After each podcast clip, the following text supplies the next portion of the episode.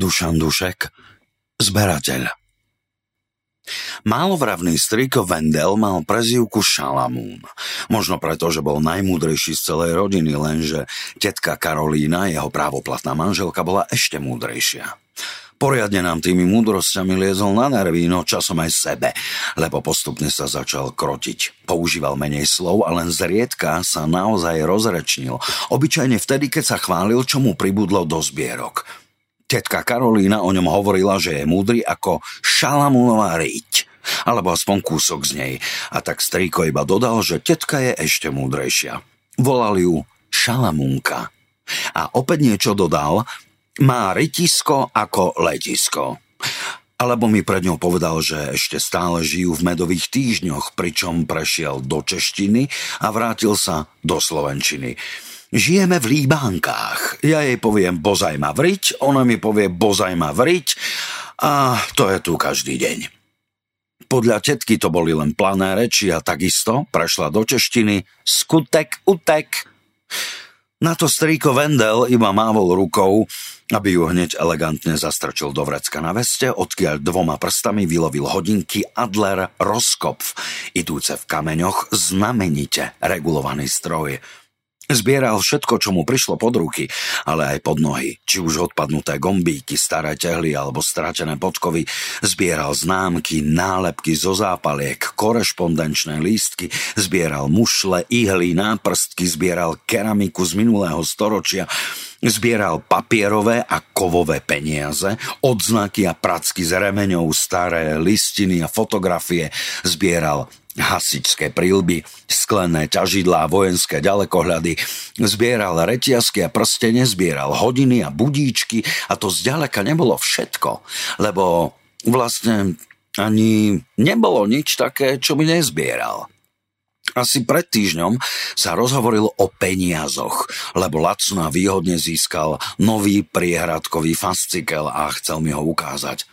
Sedeli sme v kuchyni pod oknom, nad hlavami nám vyseli habánske čbány s taniermi a misami, kým v kredenci zase cinkal sklený riad. Orloj sklených figúrok, ktoré sa vždy pohli, keď sa buchlo dverami. No vidíš, povedal mi Vendel, už je poriadok.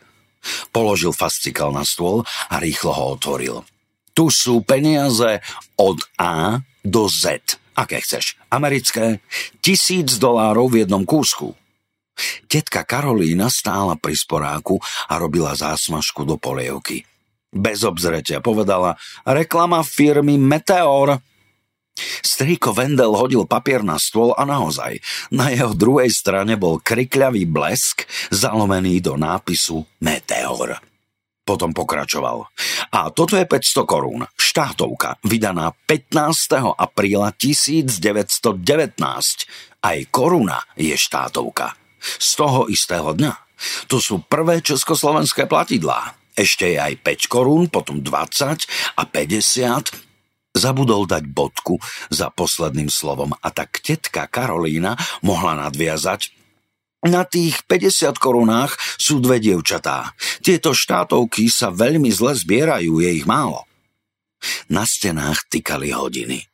A keby všetko stichlo, celkom iste by sme počuli ich spevokol tichú prácu strojčekov a mosadzných závaží.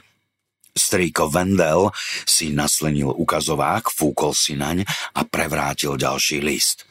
Potom pokračoval. Môžeme si pozrieť ďalšie. Tu sú mestá a štáty na A. Napríklad Alžír. Núdzové peniaze. A tu zase všelijaké meské peniaze. Všetko na A. Počkaj, poviem ti, akú mám najvyššiu hodnotu. Tu je to. Maďarské peniaze. 10 tisíc biliónov pengő.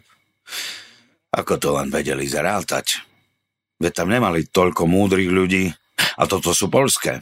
250 tisíc zlotých. 1923. Nemecké. Že by sme si dali nemecké? Mám peniaze aj na Q. Čo som to povedal? Nemecko. Mám aj nemecké. Najvyššia hodnota bola 100 biliónov mariek. Tetka Karolína bola v strehu a len utrúsila. Tu však nemá.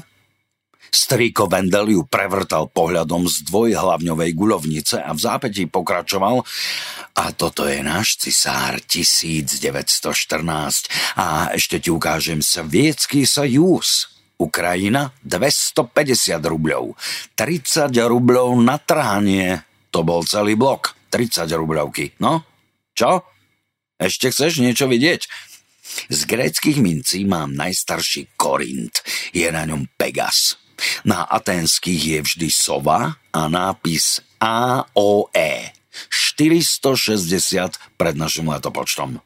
Toto je tetradrachma. Kelti v Panónii, Macedónia, rímske mince, konzulárne mince alebo aj mince patriciov, ako sa im hovorí, denáre, Kato, to by si mal vedieť, Apolos, Mars a jazdec, syn božského Cezara a toto Augustus, tých je dosť. Tiberius, Claudius Cezar, Vespasianus. Tento raz akoby naschvál čakal, že ho tetka doplní a nesklamal sa. Kto neverí, nesklame sa. Smrdel hnojom, povedala. Volali ho kobylkár. Na stenách začali vyzváňať hodiny. Prekrikovali sa ako krdeľ gagotajúcich husí, ktoré oblietajú väžu kostola, no v tom zistila, že je poludnie. A tak pristanú na nedalekom rybníku. Tetka Karolína nám ponúkla polievku. Aj nám chcela naložiť do tanierov, ale strýko Vendel dostal chuť na cigaretu. Vyšli sme do záhrady. Po niekoľkých krokoch sme sa dostali k nízkemu skleníku, vlastne iba k jednému veľkému oknu, zasadenému do zeme. Musíme to otvoriť, lebo mi to všetko zhorí, mám tam priesady a planty, povedal. Na fajčenie zabudol, aj na mince po mamince a ako by možno dodal, keby znovu prešiel do češtiny a keby si na ne znovu spomenul. Ale nespomenul si. Tu je neskorý keal, pokračoval, a tu kalaráby, rajčiny, celer, kapusta a paprika a tu cibuľa. Tuto sme dali na semeno, aj tie kvety sme zasadili kvôli semienkam. Zrazu sa mu hlas pomiešal s kašľom a musel si odpľuť. Šalamúnka, povedal. Prstami opäť vklzol do vrecka na veste a vytiahol hodinky. Na tvári sa mu zachvela zlatá pavučina, odraz slnka na ich puzdre. Na okamih zavrel oči a znovu ich otvoril. Prvý kúsok zo zbierky, povedal. Fantázia. Adler Roskopf. Idú ako omegy.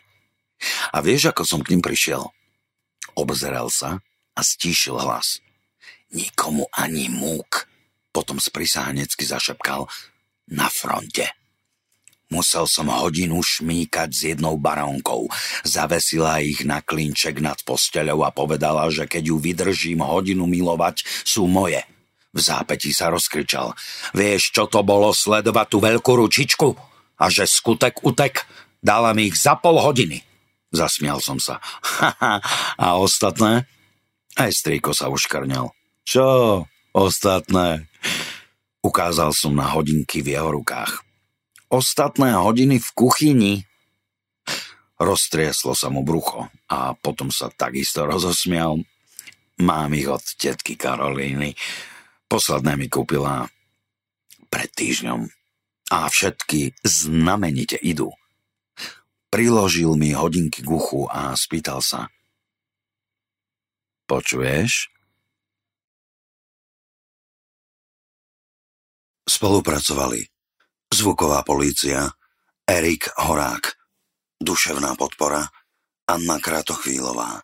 Čítal Robert Roth.